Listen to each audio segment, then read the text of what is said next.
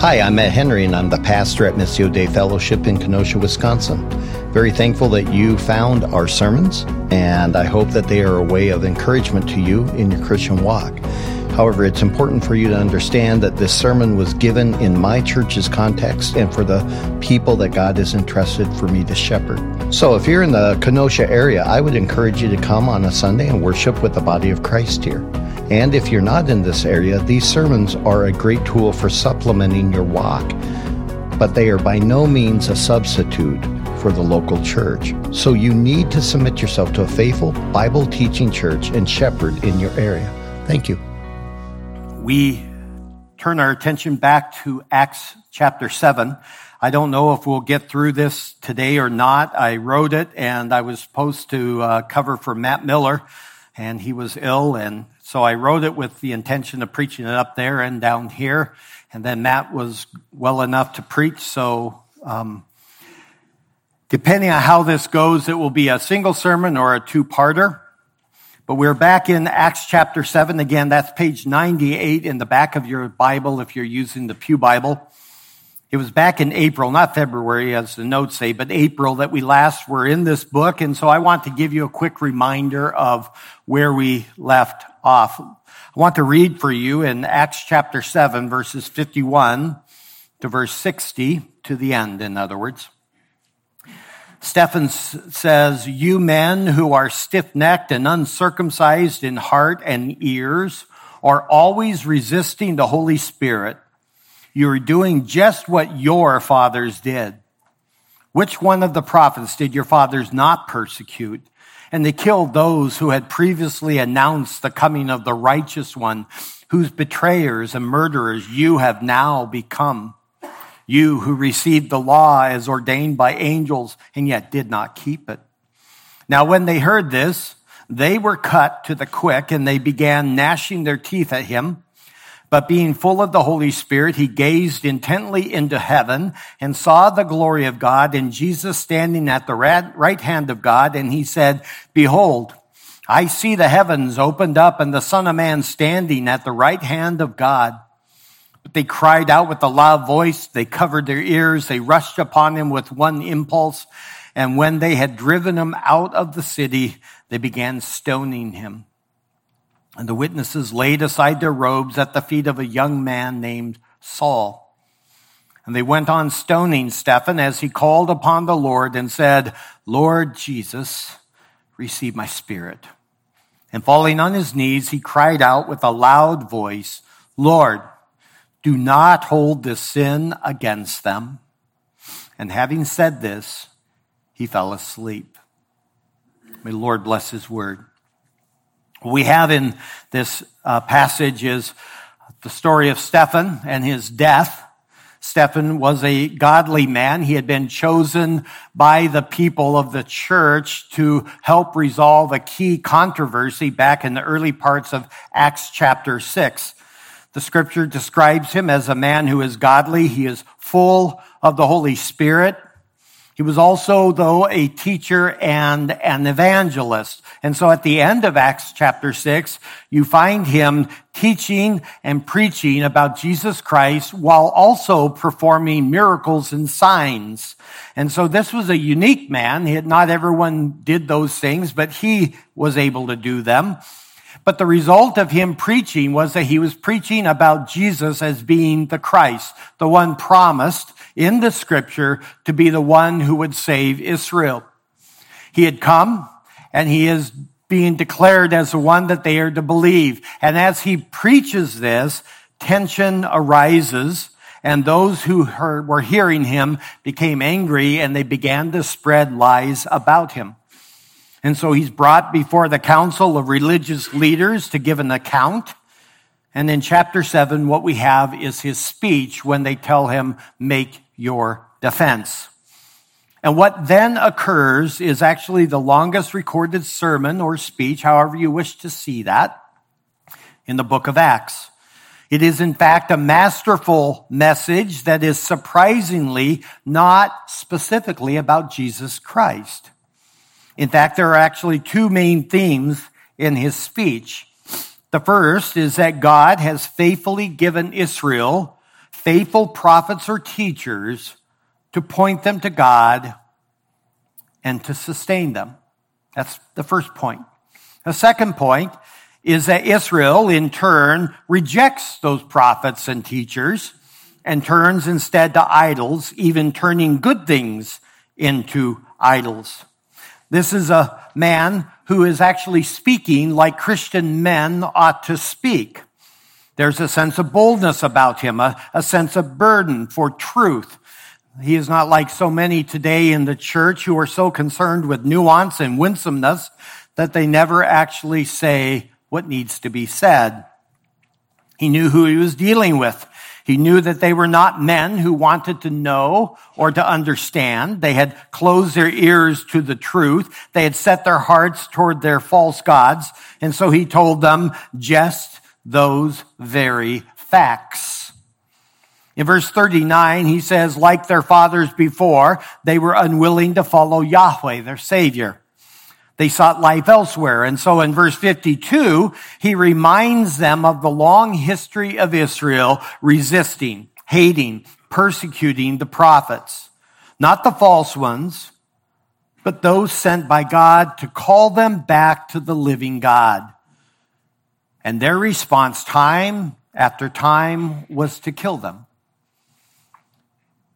And then when the time came, in the fullness of time, as the Bible says, when God sent forth his son, Jesus the Messiah, Jesus the Christ, Israel did not receive him, but they killed him on the cross. But as we know, who they killed, God raised from the dead. And this is exactly what they do now to Stephen.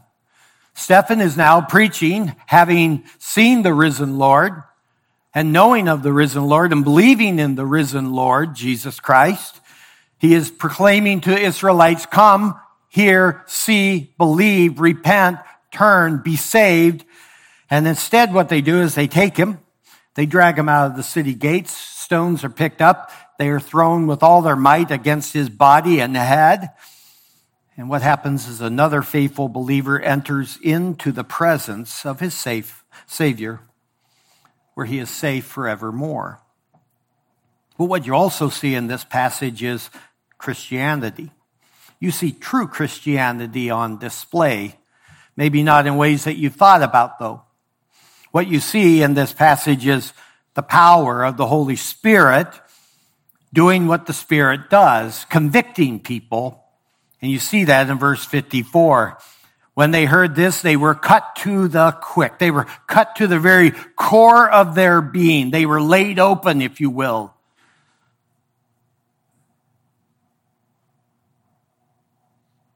And they could not bear it. They began to gnash their teeth. Do you realize how angry you must be to get to the point that you're gnashing your teeth at somebody? This is not mild irritation and annoyance. This is a person who has been cut to the core and shown for what he is, and he hates you for it. This is what the Spirit does. Make no mistake, this is not irritation. This is not men taking offense for no reason or because Stephen chose to be a jerk. This is the effect of speaking truth to men who actually love their lies. In chapter 6, verse 15, we see that his face is described as that of an angel. What does that mean? Well, it's glowing, it's shining. It's glowing with power. It's reminiscent of Moses when he encountered the living God with a burning bush and he asked him, show me your glory. And he passed by and he saw just the back end of his glory. And even that caused his face to shine. In verse 55 of chapter 7, at the end, we see that he's full of the Holy Spirit. They're really describing the same thing, that he was so empowered eh, eh, by the Spirit in such a unique way that he literally is shining. And when he speaks, his, his words were not his own. They, they actually were being borne along in the power and the will of God. And one of the main works of the Holy Spirit is to take truth, His truth, and to use it to cut open people, to cut open the hearts of mankind, and that is what you see here. Truth. Truth on display. And truth, beloved, is brutal to those who hate it. For the one who seeks to know it, they find life. John chapter 8 verse 32, Jesus says that you shall know the truth and the truth shall set you free. But truth also binds you. If it, truth does not set you free, then all it will do is bind you. And it will hold the rebel captive. In fact, that passage in John 8, what most people don't know because they use that verse out of context, is it's actually about the Jewish re- religious leaders rejecting Jesus rejecting who he is and what he is saying, that he is speaking truth about who he is and what they must be and do and what God has done, his father. They're rejecting it and he is the truth. And so instead of becoming free through Jesus, they remain captive, slaves to sin and children of God's eternal wrath. That's what truth does. It's brutal to those who hate it but it's also brutal to those who love it. The Bible is described as being a living and active thing, sharper than a two-edged sword, something that's able to pierce into the very core of your being. And you, if you are a Christian, have discovered that, where sometimes you are simply reading or hearing a message or something along those lines, and, and all of a sudden you are laid bare and you see yourself for what you are and things that must change. The Spirit uses the Word of God to cut away the lies that you and I will tell ourselves. The lies will tell others. And it leaves us only with what is true, and it hurts. At times it hurts very badly. But if you love Jesus Christ, then you love truth. And so you learn to embrace that pain and you learn to embrace that hurt as it shows you what must be done. But it also has a way of becoming then a balm to your soul and your pain. Because you also know, because you know the truth, that in all of your failings and as the word lays you bare, that you are reminded that Christ has borne all of those sins away. He took them on himself. And so as he lays you bare through the power of the Spirit in the truth or the word, he also then tells you, fight these things, put away these things, put to death these things in your life. But what he is asking you to do is not fight so as to be forgiven, but fight because you have already been forgiven. The Holy Spirit then takes you and, and makes you alive in a way that nothing in all of creation can do. And that's what you have in this passage. You just see the expression of the Spirit having made a man who was dead in his sins now alive, and it changes him. It changes you. If you are a genuine Christian, you are different Nothing in creation, no 12 step program, no hard effort can ever do what only the Spirit can do in making you new. These changes occur in your life and they make you like Stephen. Because God never takes a, a sinner and reforms him.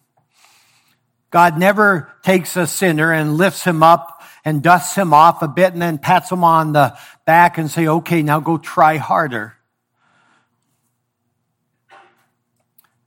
God takes a man, a woman dead in their sin and makes them alive in Jesus Christ. He makes him new so that the old things have passed away. No longer does he participate or dwell within this age that is passing away that we've talked about recently. He doesn't belong there anymore. He has new desires, new yearnings, new goals, new agendas. And so it's never hard to know a person, who's a Christian because they're different.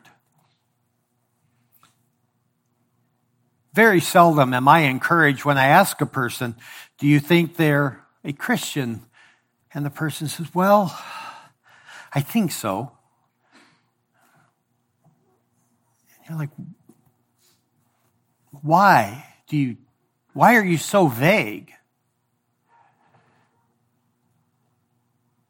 Well, they say they are.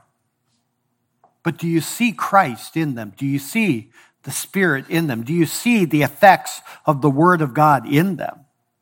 Have they been made new?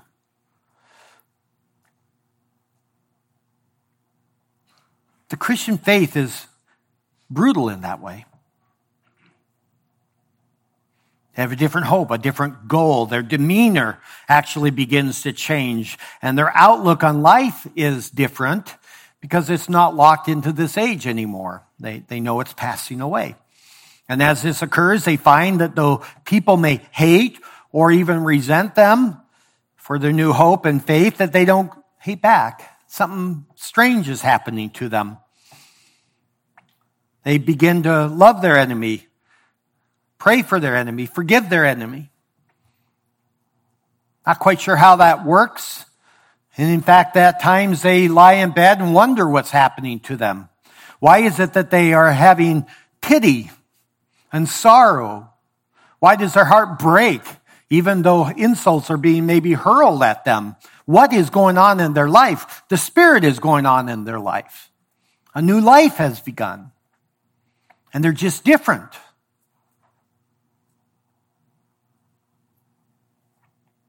This is all that's happening here in Acts 7.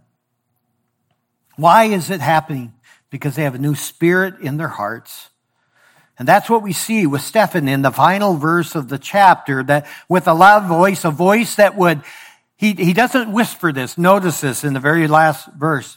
He doesn't whisper it. It's not his private little prayer to the Lord. He yells it at the top of his lungs so that all who are stoning him can hear him. He asks that they be forgiven. And that little sentence was his last sermon he would ever preach.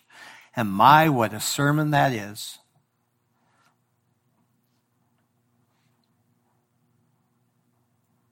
And then we see in that one other aspect of the Christian faith that death is different. Having said this, Luke records he fell asleep. He didn't die. He did in our perspective, perhaps, but not in reality. He, he fell asleep. The Bible describes the death of the believer as being asleep, not their spirit. It's clear that the spirit of each of us will go into the presence of our Lord and Savior. We're brought into his presence immediately, but the spirit Though alive, the body rests. It rests until the day it is raised again on the day of resurrection. And when it's finally made new and joined with the Spirit, so that you, in the wholeness of you as a human, again will dwell with God in all eternity. Now, finally, as man was designed to be, not as we are right now. Do you ever feel like you're schizophrenic? You ever feel like it's you have these two opposing things that in you? The Bible describes that as your flesh, not, not, not the physical stuff of your body, but the flesh. The, the hangover for the Christian, it's this hangover of their sin nature that's been killed. The Spirit is now made alive and being conformed into the image of Christ, but we still dwell in this age and we stumble, we struggle, we fail. And we're always at this state of unease because this is a, a realm, an age we don't belong to. And you get so tired, don't you? Well, I hope. Sometimes you just get sick of it all. Sometimes you just want it to stop. Have you ever had those bad days in your life where You're just counting the time where you can finally just go home and go to bed, right? I just want to go to bed. I want rest. And that is what death is to the believer.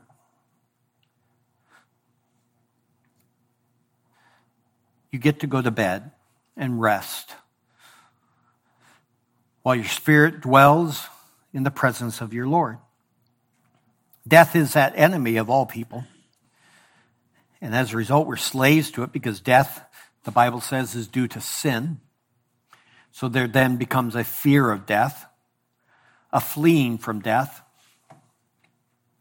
But for the Christian, it's no longer a true enemy, for, for when the body dies, it's not the end. Because standing there at the very precipice of death is your Savior. And He bids you to come. He, the one who redeemed you from sin, brings you into his presence forevermore. And that's what the Spirit gives to each believer a, solid, a unshakable hope that they have true eternal life.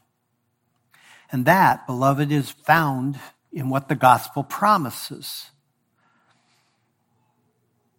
It's found only in Jesus Christ, nothing else no other name given under heaven by which man might be saved.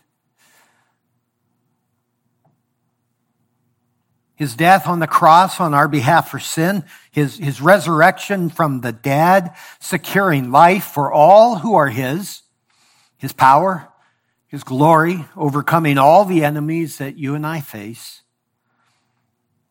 He never calls you to carry your way and earn your way into heaven. We're not called to live in a servile fear that we may not make it.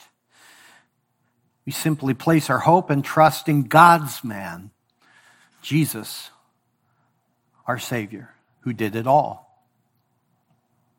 And now, in that freedom and life, we are now given the freedom to walk in his footsteps. And that, beloved, is where the rub comes in. Having been forgiven and brought into life, made anew by the Spirit of God, redeemed out of our sins, adopted into the household of God, loved in ways that we don't even grasp to this moment, we are then called to follow him.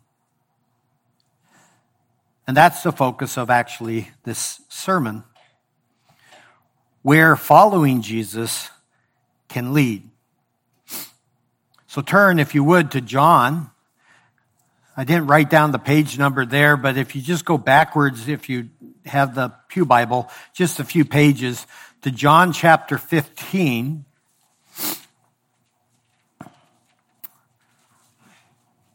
Pretty sure we'll be doing two sermons. In John chapter 15, I want you to see what Jesus says. In verse 17, he says, This I commanded you, that you love one another.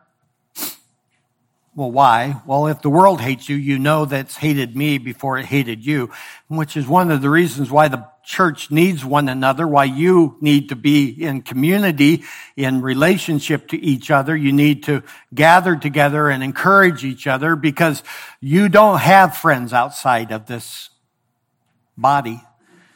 And I mean the body in the largest sense, outside of the church. You may think you do, but you don't have friends outside this church. The church of Jesus Christ is your family. They may be friendly to you, but they're not your friend. He says, if the world hates you, you know. Notice that you know. It literally is an imperative. He's not saying you know that's hated. He commands you to know this. He says, I command you to know that if the world hates you, it first hated me. He says that is your job to know this.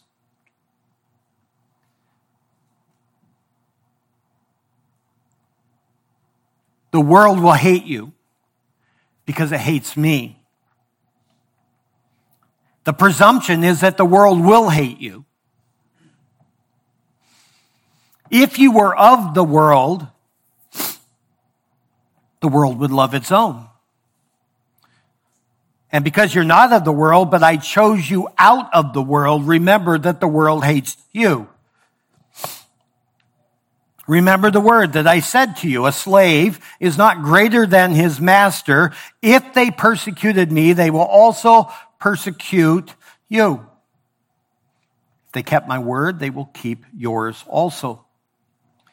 But all these things they will do to you, not they may do. He's speaking to his disciples. He knows their end. He knows what every one of those apostles will become. And that is martyrs.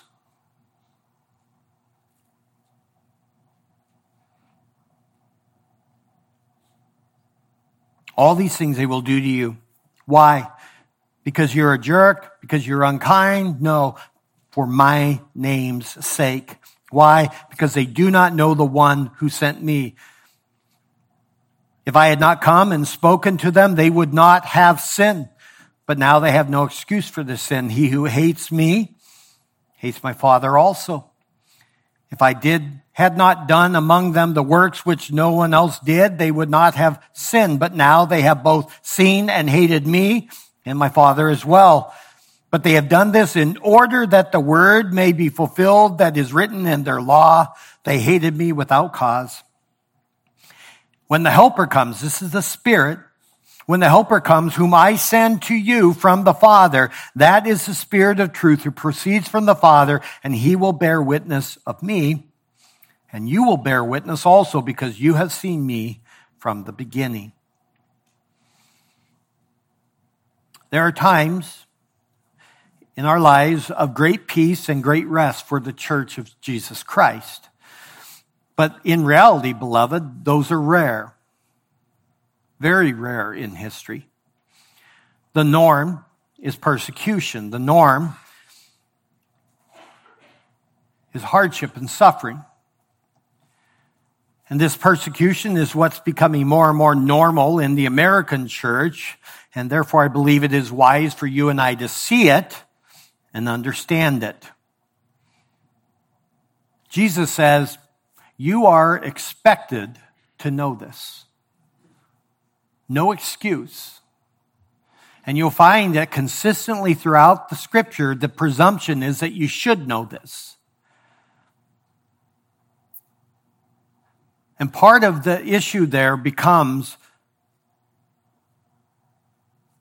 our willingness to follow him in that time, to follow in the footsteps of our Lord when those days come. And we'll see why in a bit. What I want to do today, and like I said, we're already halfway through my time, is give you four principles and we'll just look at two, I suspect. In relationship to persecution and actual martyrdom. Martyrdom is being killed because you are a Christian. That might help you begin to think about what it means to follow Jesus, to understand better what is happening around you. Because I think that some of you are finding yourself getting wound up. Some of you are becoming afraid. Some of you are becoming bitter. Some of you have made certain decisions in your life as to how you're going to handle this if it comes your way. And I want you to think wisely and seriously about what God has ordained as the norm, not the exception, the norm for the Christian. So, my first principle this is just a basic theology of martyrdom. The first principle is that God has ordained persecution and death in conjunction with the gospel. God has ordained persecution and death in conjunction with the gospel. If you uh, didn't know, I have a basic outline of my sermon on the app, and you can have that so you don't have to write it out. On page 8 in the New Testament part of your Bible, or Matthew chapter 10, it's our first passage I want us to take a look at. Matthew 10, 22. Again, you have your Pew Bible divided into Old Testament and New, so go to the back and find page 8.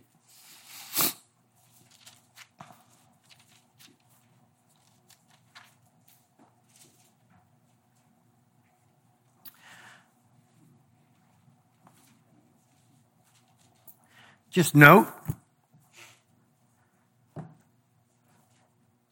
again, the certainty of the words of Christ. He said, You will be hated by all. Notice how broad that is. Not by a few, but by all. He says, You will be hated by all on account of my name.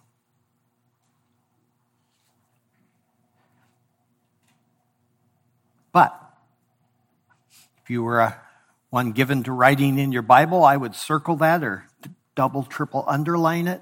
But it is the one who has endured to the end who will be what? Saved, delivered.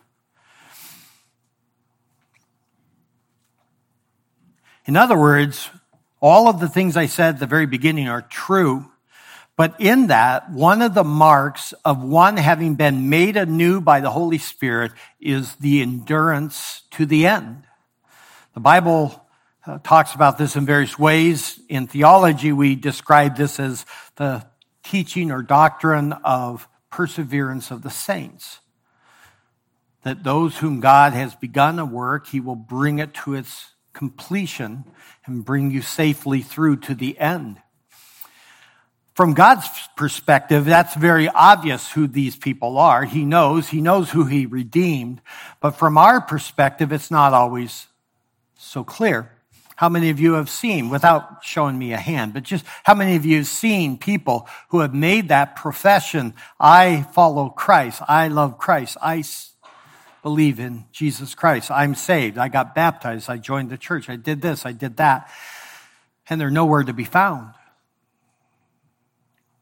with the greatest of ease for some passing pleasure or desire or fear, they walk away. It's common, very common. So he promises that you will be hated because you're a Christian. That's just a given. So accept it. And understand that connection with the gospel, that if you're going to claim Christ, then that's just the way it is. So some of you who are holding off on telling somebody about Jesus Christ because you're waiting for the right time, there is no right time.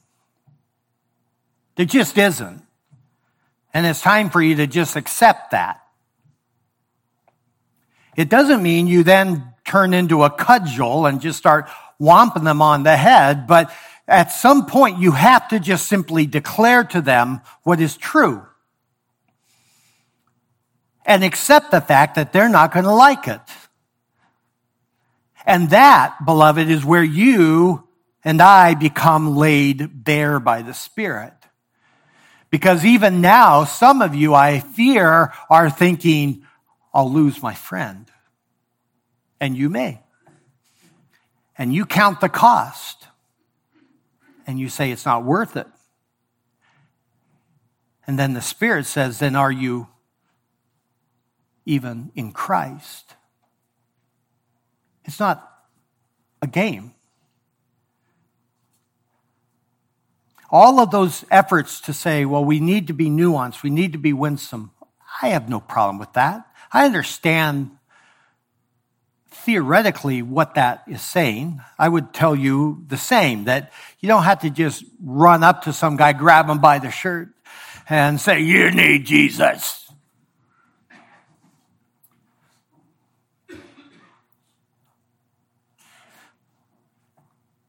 But at some point, that's what you have to say.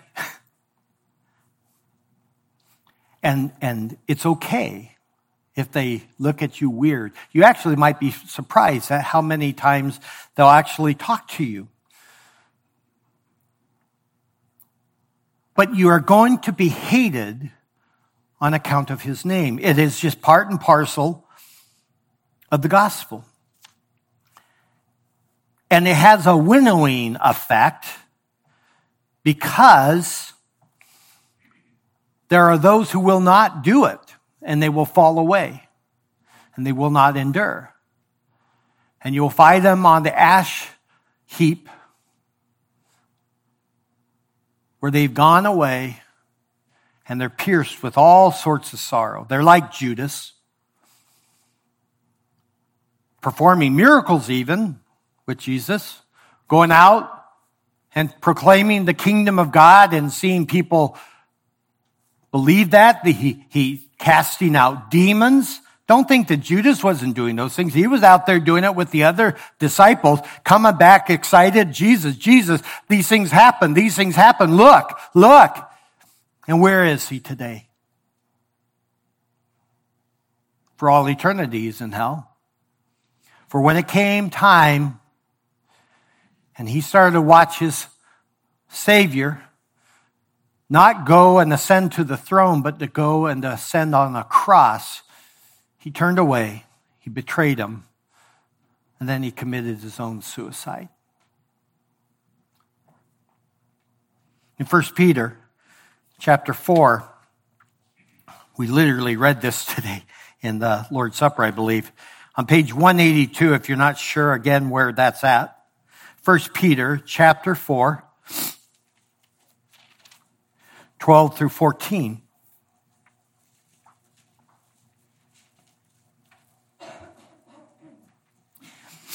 Now remember, he says that you are commanded to know that you will be hated for his name's sake, right? He commands you to know that, which is why now Peter picks that up here. He said, beloved. So he, he starts out kind. It was Peter who taught me to say beloved to you all. Beloved, do not be surprised at the fiery ordeal among you. He's like, okay, guys, don't be surprised by this. Which comes upon you, but for what purpose? For your testing, as though some strange thing were happening to you. But to the degree that you share the sufferings of Christ, keep on rejoicing for what purpose? So that, so there, that, that rejoicing has a way of helping you endure. Remember what Christ said in Matthew 10. He who endures to the end shall be what? Saved. So how are we going to endure? Well, one of the ways is as we are sharing in his sufferings, keep on rejoicing. Why? So that at the end, at the revelation of his glory, you may rejoice with exultation. Then, just in case you didn't follow that, he says, if you're reviled for what? The name of Christ, in fact, you are blessed. Why? And here we see the Spirit again in all of this, because the Spirit of glory and of God rests upon you. Now, note, note back in verse 4.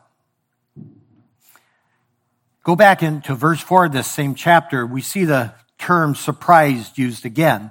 In all of this, they, the unbeliever, are surprised that you do not run with them into the same excess of dissipation. And so what they do is they malign you. But they shall give an account to him who is ready to judge the living and dead. That's what every true Christian discovers, is it not? Rather quickly in your life, if you have been truly saved. Everything has changed and you don't fit very well, do you? Have you found that? Where you just, your job, your relationships, your, your humor, the TV shows. Have you, for the young Christian who then turns on Netflix and they start reading, watching the, or looking at the recently watched and maybe that distaste? It's like, what was I thinking? Where things just begin to pass away where you're like, I don't want this anymore. This is wrong. There comes a point where you'll even try hard to swallow it, so to speak. You'll try hard to, to hold on to it because it's, it's part of who you are. And at some point you, it just, you become so filled with distaste over it that you're like, no, no. Everything's changed. No longer do you fit with your former life and therefore your former companions. And what happens is that they invite you then to be part of their life like you used to. Because you used to do these things with them. In fact, maybe you were the one that introduced them to these things. And you retreat and you reject it. And at first, what they are is they're surprised. They're confused. What's, what's going on with you? Have you ever had that? Where they're asking what's going on, what, what's so different, and then you try to tell them. Oh, she got religion.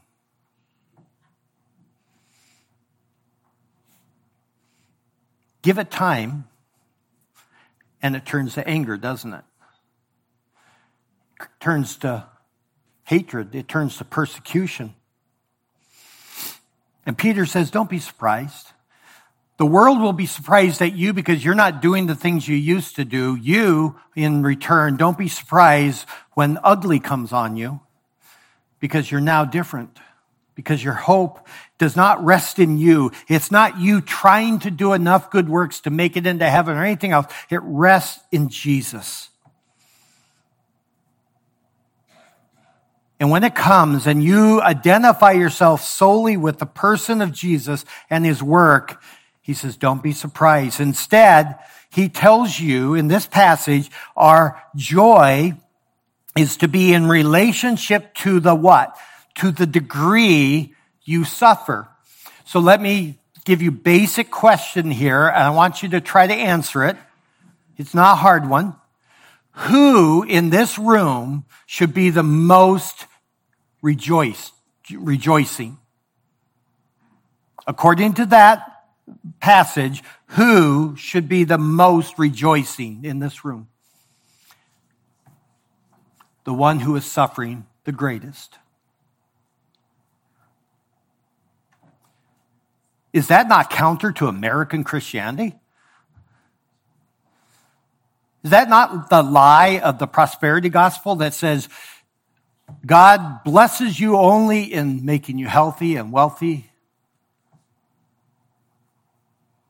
Is that not the lie that you and I say that we only describe the blessings of God in that which benefits us in the here and now?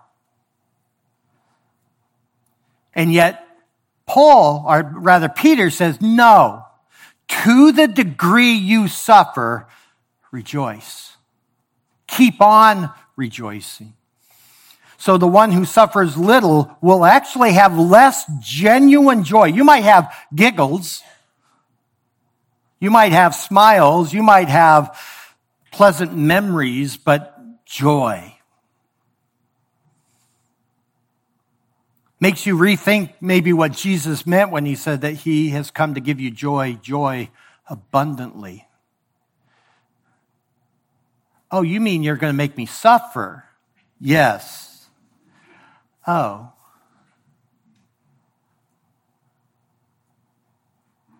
Oh. Not because you're a troublesome meddler, right? Not because you're, you're a thief, a liar, but because you love Jesus. You follow Jesus. And he says, rejoice. In that degree that you suffer, rejoice. And he says that our joy is somehow tied to the suffering on behalf of our Lord, that we share, share in his sufferings. Which is nice to know because it means you're not alone in this mess. You look over and he's like, I'm here. And you are now in fellowship with me in a way that you weren't before. You shared in his death. You shared in his life. You shared in his uh, sinlessness because we now are partakers of his righteousness, right? He imputes us. Remember that sermon where he takes your sin and puts it upon him? And then he takes his righteousness and places it on you so that you, even though you as a sinner are still a sinner, you have the righteousness of Christ on you, right? So we, we are sharers. We have fellowship in those things. We like those things. But also along with that, he says, now you're going to share in my suffering. That's all part of what it means to follow Jesus.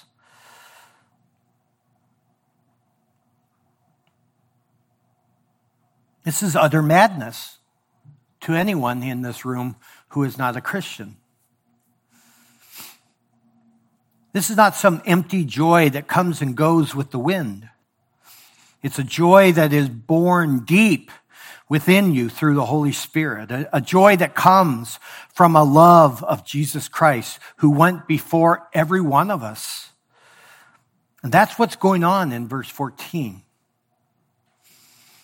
If you are reviled for the name of Christ, you are blessed. It's not a joy we manufacture.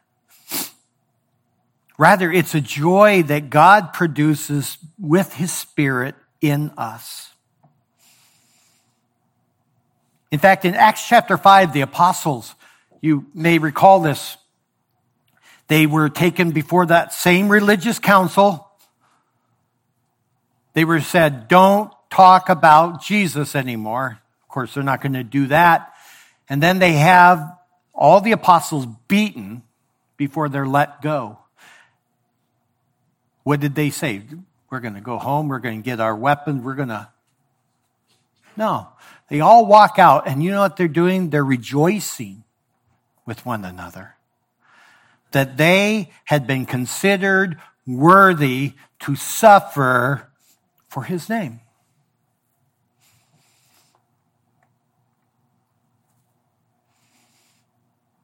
And then they go and preach and teach Jesus Christ so they ramp it up. Now they got this poor guy named Stephen. And they lie about him and they set him up. And all he had to do was say, no, no, no, I'm not saying those things. No, no. And he could have soft shoot it. He could have talked so careful. But he calls him and he says, this is what's going on. And this is what you've done. And this is what you are and they drag him out and they decide, well, fine, we'll ramp it up another notch. And they take up rocks and they crush him. And the only thing he will do to them is cry out on their behalf that they be forgiven. Some of you here lack joy. Let me, let me ask you a hard question. At least it may be hard.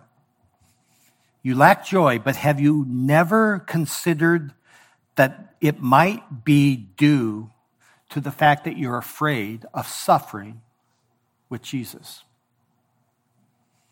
Have you ever thought that the reason you're not filled with joy is because you don't want to suffer for the name of Christ?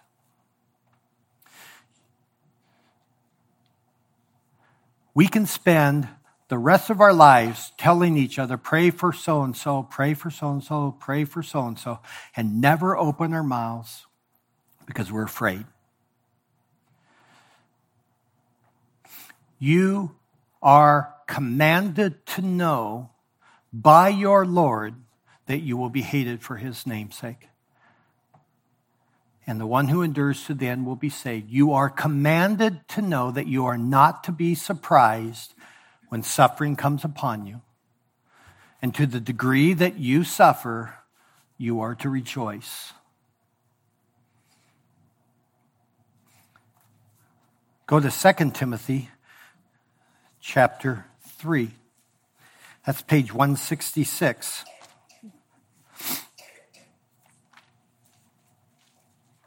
2 Timothy 3:12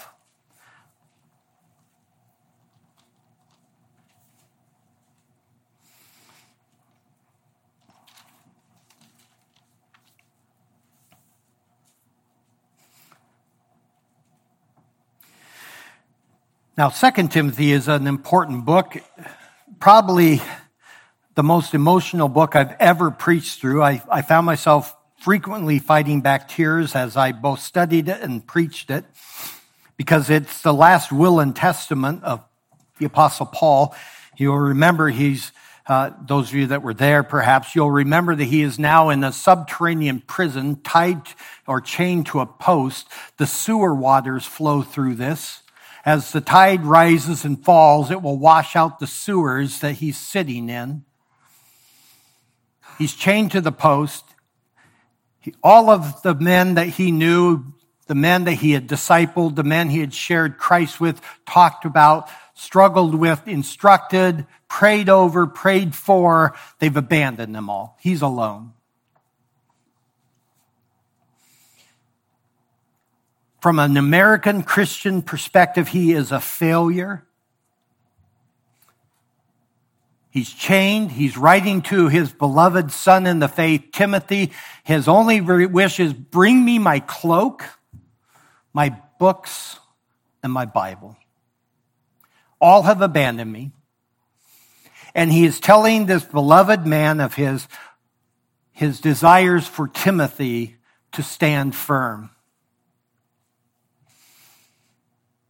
His head's going to be separated from his body soon.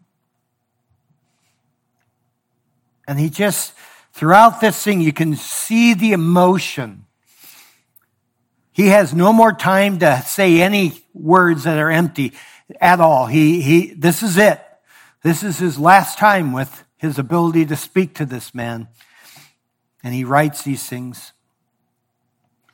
And he says, indeed, all who desire to live godly in Christ Jesus, what?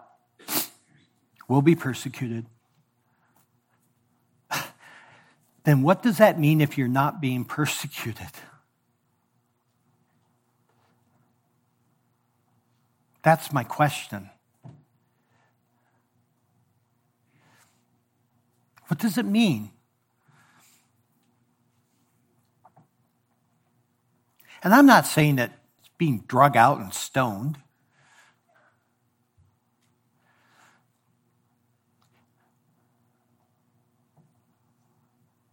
But have you made yourself known? In a gentle, spirit filled way where it shows that love, joy, peace, patience, gentleness, kindness, goodness, and self control. That's sort of a spirit indwelt, spirit empowered attitude where you are first and foremost known for Christ. You bear the banner of Christ. You're a Christian. He says, if you're going to live godly, you're just going to do it. Some of you right now, you're wondering, what should I do? I got this situation rising up. I got that thing going on. I don't know which way. Be godly. I don't know what that means. Yes, you do. Yes, you do. I, have been doing this long enough to know this. You for the most part, you almost always will know what's the right thing to do. That's never the issue. When you come to me and you ask for my counsel, and I've done this untold number of times, people come for my counsel and they say, Pastor, here's the situation. I don't know what to do. And I'll say, so what are you thinking? What are you thinking? Very seldom will I get a blank look like, I don't know. What are you thinking? Well, Know, I'm thinking this and this, but then I think about this and then, but that, I said, what do you think is the right thing to do? And that's where I see the struggle. And the struggle is not, I don't know what the right thing to do is. It's that you know what the right thing is and you know it's going to cost you.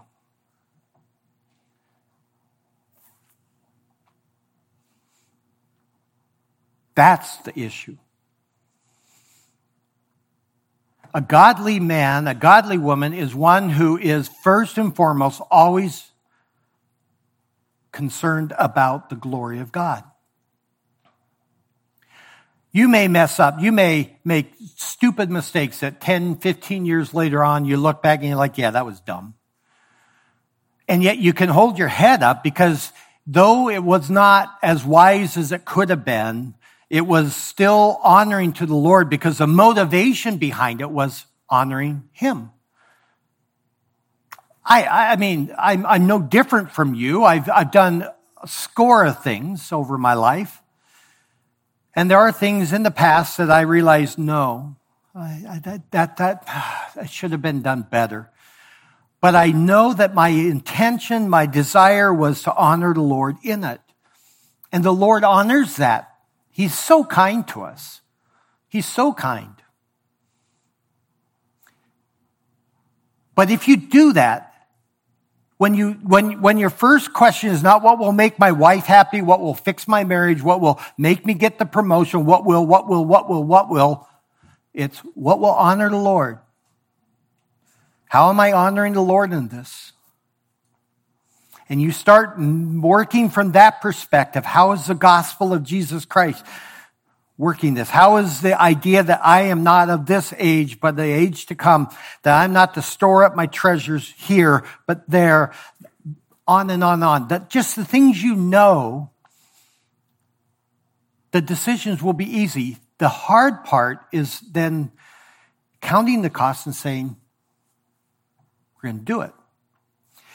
But what you find is you say, well, I'm waiting for God to just strengthen me. And, and Matt and I have talked about, Matt Miller and I, we've talked about this time and time again.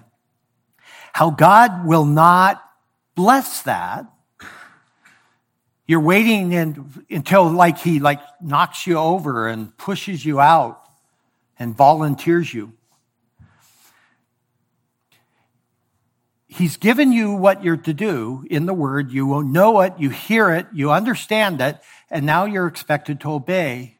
And at times the path is so clear and your confidence is there. And other times it's frightening. It's frightening because you don't, you don't know what's going to happen.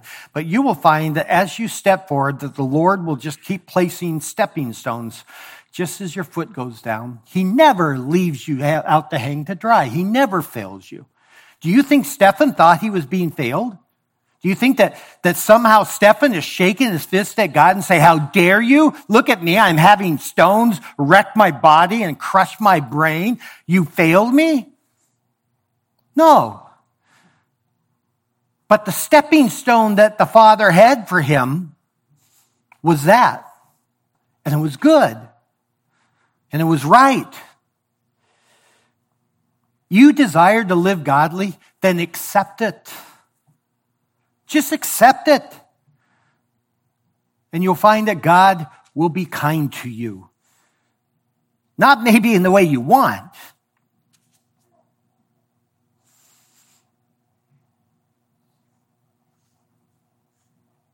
Notice in verse, hang on, I gotta find my place, verse 12. So verse 13, he says, they will be persecuted, but evil men, impostors will proceed from bad to worse deceiving, being deceived. In other words, what is happening here is that as this persecution, in the midst of this persecution, as you are suffering because you're doing godly things, deception's going to abound, not with you, but with those around you. The ones doing it.